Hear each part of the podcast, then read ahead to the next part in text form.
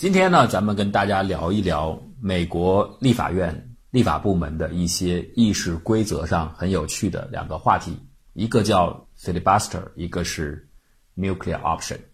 啊，现在翻译过来呢，前面那个叫费利把事托，很多人喜欢这么翻译啊，就是音译过来 filibuster，费利把事托。nuclear option 呢，这个就直译就是核选项的意思。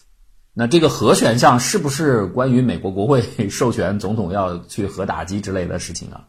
啊，其实不是，这个只是一个比喻性的说法，就是说这个选项非常非常的影响重大，干系重大，姿势体大，所以呢，就像要发动一个核战核战争一样啊，所以叫 nuclear option 或者 go nuclear。所以这个是这两个事情完全是呃经常是绑在一起来说的。那今天跟大家聊聊这两个话题。都是议事规则方面的。我为什么要聊这个呢？我认为在不久的将来，或者是接下来的五年、十年当中，可能相关的事情出现的这个机会会越来越大，所以有必要跟大家在这儿先聊一下，而且也非常有趣。先来说 filibuster，filibuster 可能我想比那个 nuclear option 来说，知道的人更多一些啊。为什么把它翻译成费力把事托呢？这个不仅仅是音译啊，费力把事托也是意译，我觉得翻得很好。费力把事托就是两个意思，一个是费力，很费力气；第二个就是把事托，什么意思呢？把这事儿给拖下来，给延迟下来。所以你听这个就知道，议员们花很大的力气延宕或者是延迟某个议事的过程，把这个事情给拖下来，表决给拖下来，这个就叫费力把事托。那通常是什么情况出现这个 filibuster 呢？就是比如说大家已经就一个议题，很多数的人已经表达意见了，肯定要赞成，或者是肯定都要反对啊，就是最后的结果已经很明确了。但是如果其中的某一个议员对这个事情是和众人有不同的看法的，他不想要这个结果，那他怎么办呢？在议事规则上啊，允许出现一种很奇葩的行为。就是表决之前，最后一旦付之表决，你肯定输嘛。我刚才讲的前提是多数人有一个共同的共识，赞成也好，反对也好，这是多数人共识。你是少数，你反对，可是你是少数派，你怎么去制衡这个自己数票数无法改变的一个结局呢？你可以利用程序规则，就是你站到你有这个权利嘛，议员有这个权利去发言，就某个议题去阐述自己的意见。等你站到所谓的 floor，就是国会的 floor，就是那个发言台上啊。站在上面的时候，你就开始长篇演讲，你讲什么都行。美国参议院不限制，不是说您站在这个台上，按照程序是就这个议题当前的 A 议题发表意见的话，你就只能说和议题相关的内容。不是，你可以说什么都行，你跟这个议题完全没关系，无所谓。您可以说圣经，您可以读古兰经，您可以菜谱，您可以什么健身，给小孩这个自己的孩子讲故事都行。底下也没人听，因为长篇大论嘛，而且都是不着边的东西，底下没有议员听的。它只是一个程序，就到这儿了，该你讲了，你有这权利，你可以讲，而且也不限制你讲什么内容，所以你想讲什么都是都行。你的目的就是拖时间嘛，能拖多久拖多久。当然，最核心的事情，一开始所有的议员，凡是当这个 filibuster 的话，你要做这件事情的话。他一开始还是要阐述自己的主张嘛，你不能说上去我就开始给我儿子讲故事，啊，一这个从前有个山，山上有个庙，没人这么干。一开始趁着精力好的话，是要好好的讲的。底下的人大多数人跟你意见相反，而且说实话，在议会当中，尤其是参议员当中，彼此之间是什么主张很清楚，底下倒是不会有人听了。他是讲给谁听呢？是通过电视转播的方式，是讲给全国民众听的。其实这个 filibuster 就是一种。呃，程序上的安排使得少数人可以发声，他们的主张有机会被更多的人听到。假如说你讲的很有道理，你可以赢得更多的人民的支持，那下次也许有机会你去重新反转这个结果。这次就算投票过了，您下次还有机会吗？就算没机会，改变不了这个结果。啊，事实上，通常这种个别议员或者几个议员的这种 filibuster 也改变不了结果。但是他表达了你的主张，而且也让你的选民知道，你说我已经尽力了。所以一开始是。经过精心准备的，要好好讲。但是讲完之后呢，不能就下去。我刚才说了，这个东西要抗争了，越抗争越能吸引别人的注意，所以往往讲好长好长时间，讲几个小时的，大有人在都讲。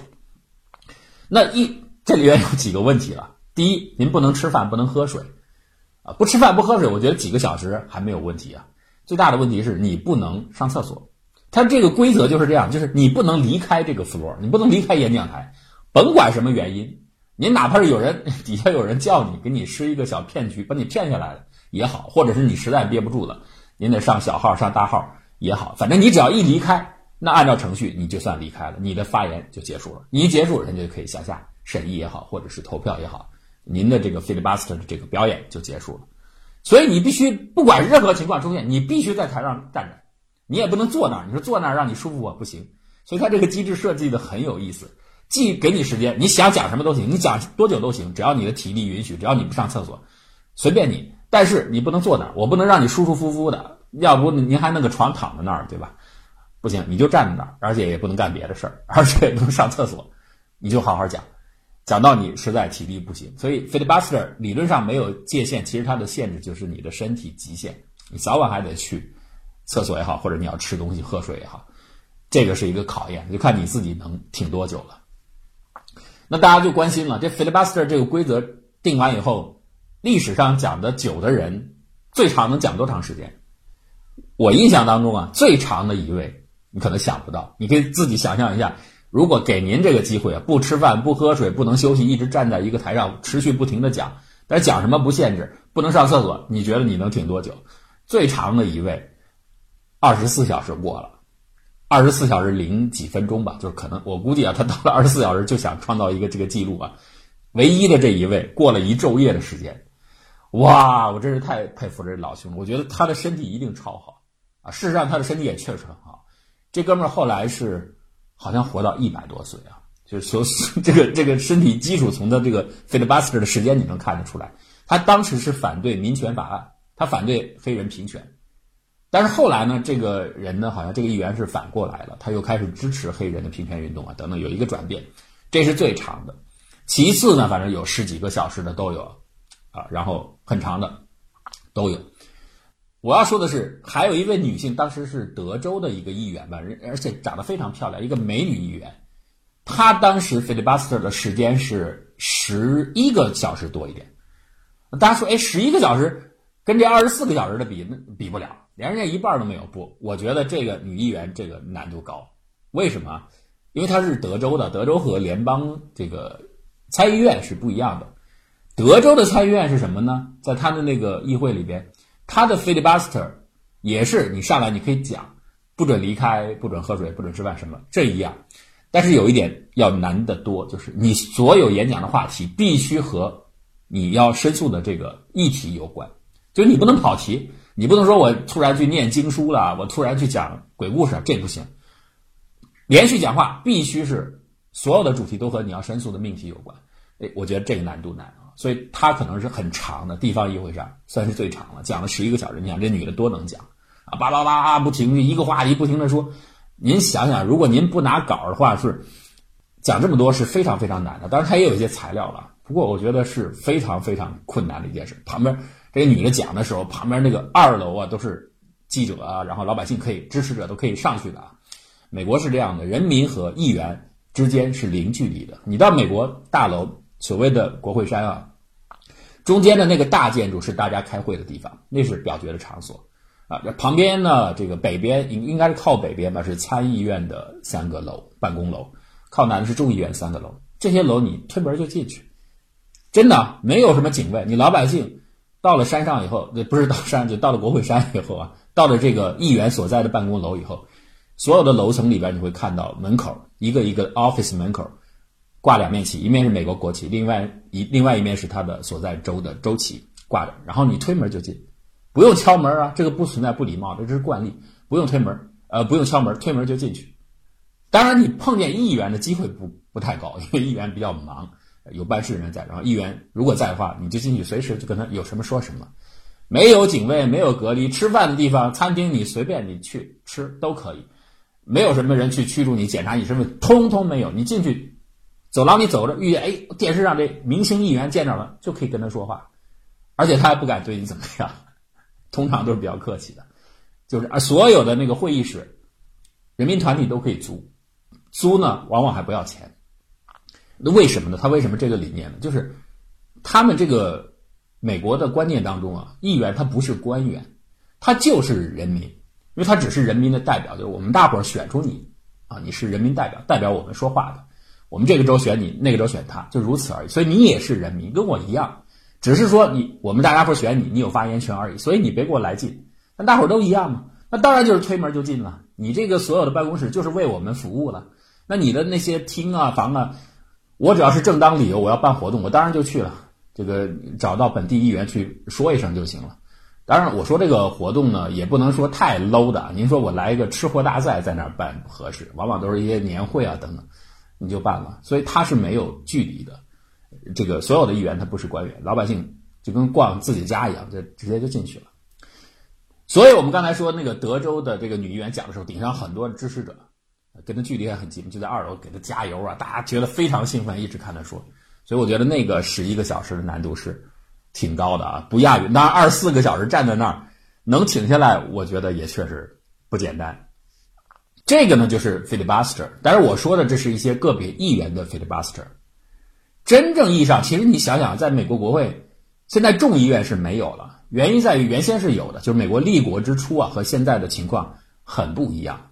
我其实很反对许多人过于拔高美国的那些 fathers，就是那些建国国父们、开国先贤们，说他们多么英明睿智，设计出如此精妙的三权分立等等什么两院制度，所有的这一切，我其实很反对这样的说法，因为这样的说法不准确。首先，三权分立也不是他们想出来的，是从法国大革命那边学过来的。再有一个就是所有的制度啊，是慢慢演化到今天的状态的。如果你赞美的是美国今天的制度的话，其实中间很长的一段时间的历史上，无数的人是做了贡献的，他是慢慢过来的，不是开国国父们想到就是这样。我可以说这么一句话：如果你今天把今天美国的整个政治运行的图景做一个描述，然后穿越到美国制宪会议的时候，你告诉那些建国建国的国父们在制宪会议上，你说将来的美国是这样，我告诉你，他们当中的多数人是不会赞同这样的方案的，一定是反对的。这才是真实的历史。所以不是说他们。那些人有多么的了不起？他们虽然很出色，但是没有大家后来拔高的那种程度了。很多的事情是后面演化出来的。菲利巴斯特也是这样。最开始的时候，美国很小啊，几百万人口啊，他参议员才呃众议员才六十多个人，一共才六十多个人，就那么多人口嘛，大家也没有多少事儿，一般都是在自己的院子里忙活。你看华盛顿开知县会议的时候，他还一天到晚给他写信，告诉自己家里我的庄稼怎么样啊，你要怎么种庄稼。所以你可见当时的状态，他没有多少事儿，人也不多，人不多的时候，大家商量的事情，国家也没有什么太多的事，也没有工业化的问题，也没有现在的什么地缘政治，通通没有，很简单。所以他的议题不多，大家在一块儿开会很少，那就畅所欲言吧。而且聊着聊着，如果突然想到之前说过的一个话题，也可以挑出来来说啊，这就是 filibuster 的起源啊，就对前面的问题有一些不同的意见，你都可以无限制的去讲，这是源于当时的事情很少。所以慢慢的演化出了 filibuster，到后面事情多了以后，它开始变成一种议事的工具。少数人为了表达自己的意见去议事工具，但是这个 filibuster 这个工具一直漫长的差不多从美国建国两百多年的时间，它都没有变得非常的重要。它变得重要就是从二十世纪的七十年代，一九七零年代之后才开始运用的多，就是美国的事情突然开始变得越来越多，越来越多。现在呢，它的众议院已经好几百人了。远不是当年六十个人，所以众议院很早就把菲利巴斯特给废掉了，因为他人太多了。参议院就一百个人，每个州两名，一百人还好，你用一用还可以。众议院太多了，如果大家都菲利巴斯特的话，那这个事情就没法进行了。所以呢，很快就把众议院的菲利巴斯特给废掉了。所以现在如果提到费力把事拖的话，只有参议院有，众议院没这个问题。而且美国的这个架构，众议院和参议院呢？理论上来说，他们是平等的，就是大家提法案就是完全对称的，一个镜子的两面，谁都可以提。提完以后交到对方，对方啊，要么同意，要么拒绝，要么他愿意修改，那就他就修改。修改完了版本再给你参议院看，参议院你再看完，同样是呃，要么拒这个接受，要么拒绝，要么再修改，就像乒乓球一样，通常都是像乒乓球一样弄来弄去的。大家很多人说这个这个效率非常的低，为什么搞两院架构啊？当然还有很多人像我说的那种过度解读的，就说啊这样设计很好很好啊。比方说两院架构，那众议院现在看起来是比较偏重于效率的，就是谁人数多就听谁的，它的效率是比较高的，呃，相当于有一点公式的味道了。那这个参议院呢设计的，因为人数少，大家见的比较多，相对来说不太受民意多数的这种呃这种人数上的辖制，它是比较稳妥一些，所以它不是重效率，而是重更加的谨慎保守一些。所以你看一一攻一守设计的多么完美啊！我觉得这都是过度解读。实际上，一个院完全都可以把现在所有的功能、效率兼顾效率，或者是兼顾稳妥性，它都可以通过规则来实现出来，没有必要搞两院制。两院制就是一个历史造就的东西。啊，慢慢演化成现在状态，你就就事儿说事儿，不用拔高它。它有它的好处，但是这个好处用一院制也都完全可以做得到，所以它不是非常的有必要性。那由于刚才我说的设计，呃，这个众议院重效率，所以它的 filibuster 被废掉了。参议院现在还有 filibuster，在参议院里边，filibuster，你看你印象当中好像没有什么美国议员就动不动就站在那儿讲好几个小时，有，但是例子非常非常的少。就是呃，给大家好像一种个人英雄式的表演，这种情况并不多。为什么呀？因为现在在参议院呀，filibuster 已经变成议事程序当中的一个工具了。就是说，它并不真的需要人站在那儿去实施啊，它很人性化。确实，我觉得很准确的，很这个总结很准确啊。一个研究美国议会制度的专家说的，说这现在的 filibuster 很人性化，就是你不用真的去，你只要表达一个意思，就是说，如果这个法案你要通过，要去强行表决的话。没经过我同意的话，那我就要 filibuster，但是并不代表他真的要去这么做。而且通常他这一表达呀，那整个议程就会跳过去。大家都明白，如果你真的这样做的话，无休无止的去阻止的话，这个这个议案呢，实际上是没有办法表决的。即使多数人有同样的意志，他也没有办法做表决，那就没办法达到立法的效果，就立不出来。所以大家会划过去。你不是反对这个条目吗？这个条目就划过去，所谓的双轨制。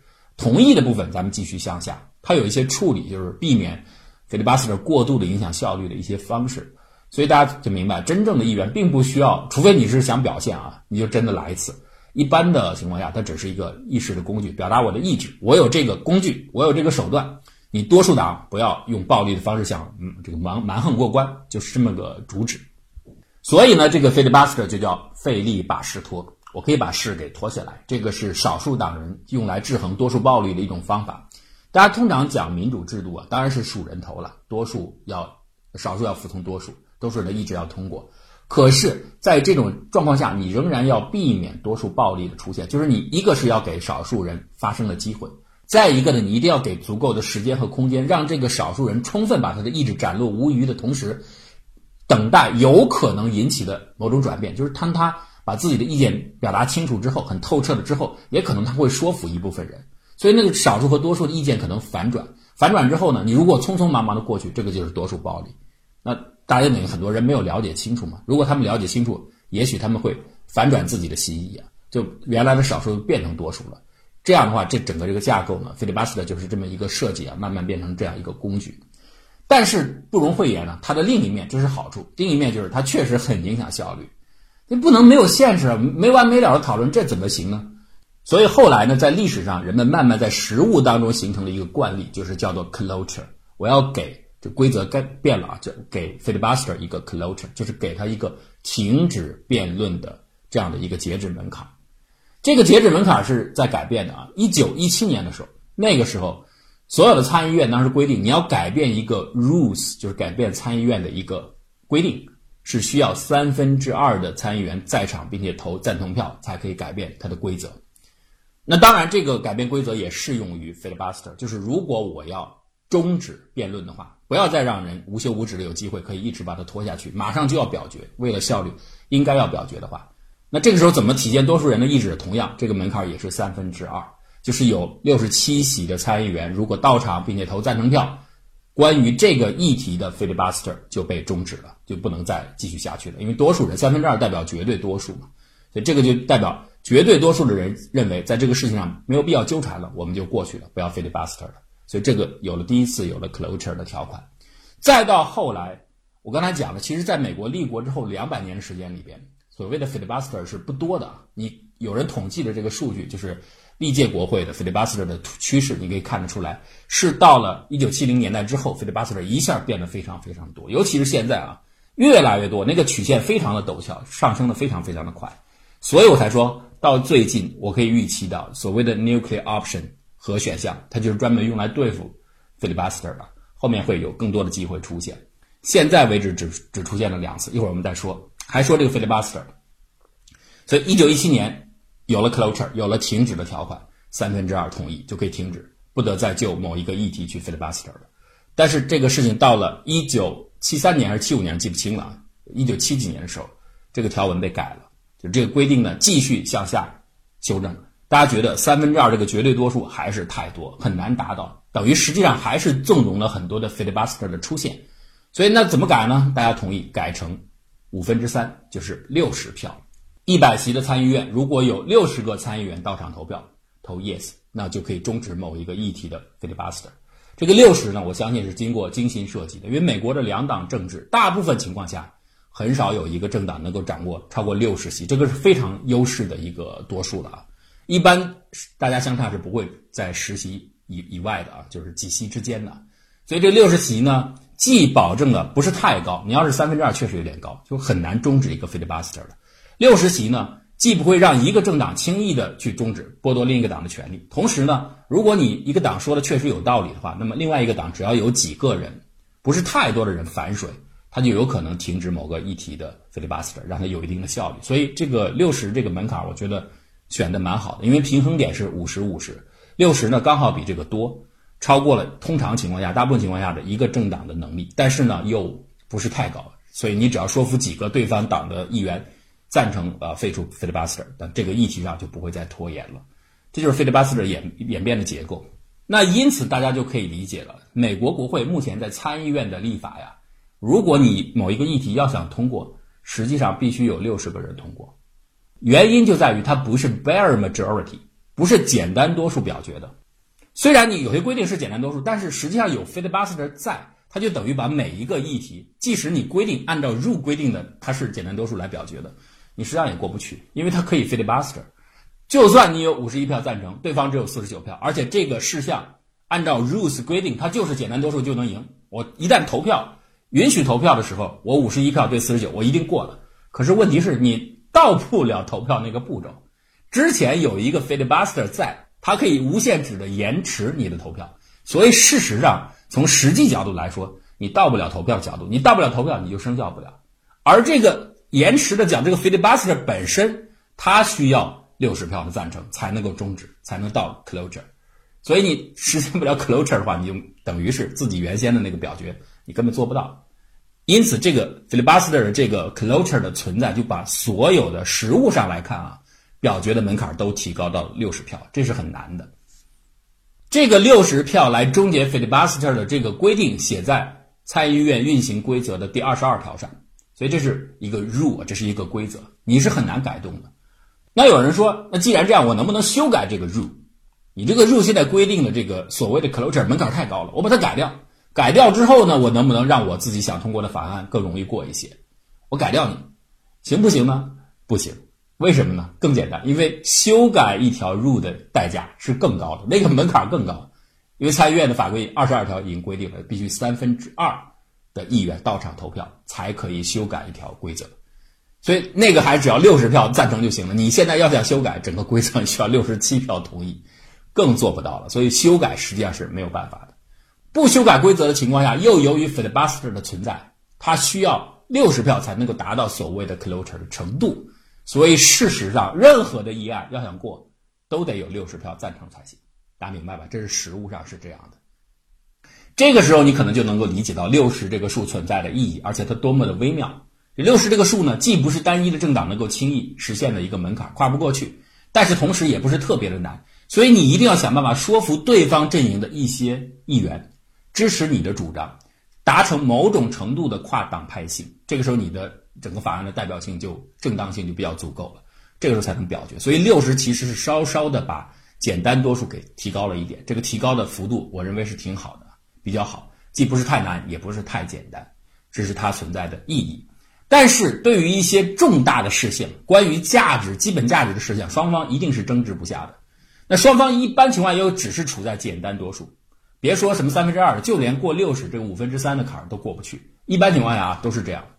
那这就意味着一些非常重大的事项，实际上是很难过去的，因为对方的价值跟你是不同的，他也不会轻易让步的。你想说服对方的几个议员反水，很困难的基本价值嘛。那你真要是能够说服了，就说明你的东西是有道理的，可能带有一定的全民的通用性，那他过是合理的，没有问题的。但是如果是泾渭分明的话，你实际上是很难过的。像税改案过了，就是因为民主党有些人同意嘛，所以他才能够过。但是如果像现在的这个移民法案，川普不是去做国情咨文讲演嘛？啊，这个泾渭分明，共和党在那儿起立啊、鼓掌啊。你看那彭斯和这个 Paul Ryan 这两人，我其实不太喜欢这二位啊，这俩人在那儿步调一致的在那儿鼓掌，跟傀儡一样啊。然后呢，这个民主党议员呢就面无表情坐那儿，一会儿不啊，说到移民的时候就嘘川普啊，可见泾渭分明。那关于移民这个事情呢，是双方重大的价值分歧，其实你是很难过的。可是。当某一个事情，比如说有一些任命很重要的人事任命，特别想过的时候，那怎么办呢？明明过不去，对方就是横亘在你面前，就是不让你过。可是你又非常想过，怎么办呢？这个时候，有人想出了一个高招，这个高招就叫 nuclear option 核选项。为什么核选项？因为这个招啊，绝不能轻易用，它的后坐力，它的影响太大了，就像使用核武器一样。非常非常的谨慎，一般是不要用的。那这里边就困难了，有一个很有意思的地方，大家听我刚才的解释。你要是遵循现有的规则，任何的任命都需要经过国会的通过。那参议院里边的少数派由于握有 filibuster 这个工具，它就意味着你必须要有六十票赞成，你才可以通过任命。一旦你在国会当中的优势席次不超过十席，没有达到六十，你实际上就是过不去的。这是遵守规则。那如果修改规则更做不到，因为那个是要六十七席才可以。所以实际上你想想，这就意味着你根本没有办法完成这个任务啊！你现在手里只有简单多数。我们的假设条件就是，比如说你有五十一席、五十二席或者五十三席，总之你不到六十席，这个叫简单多数。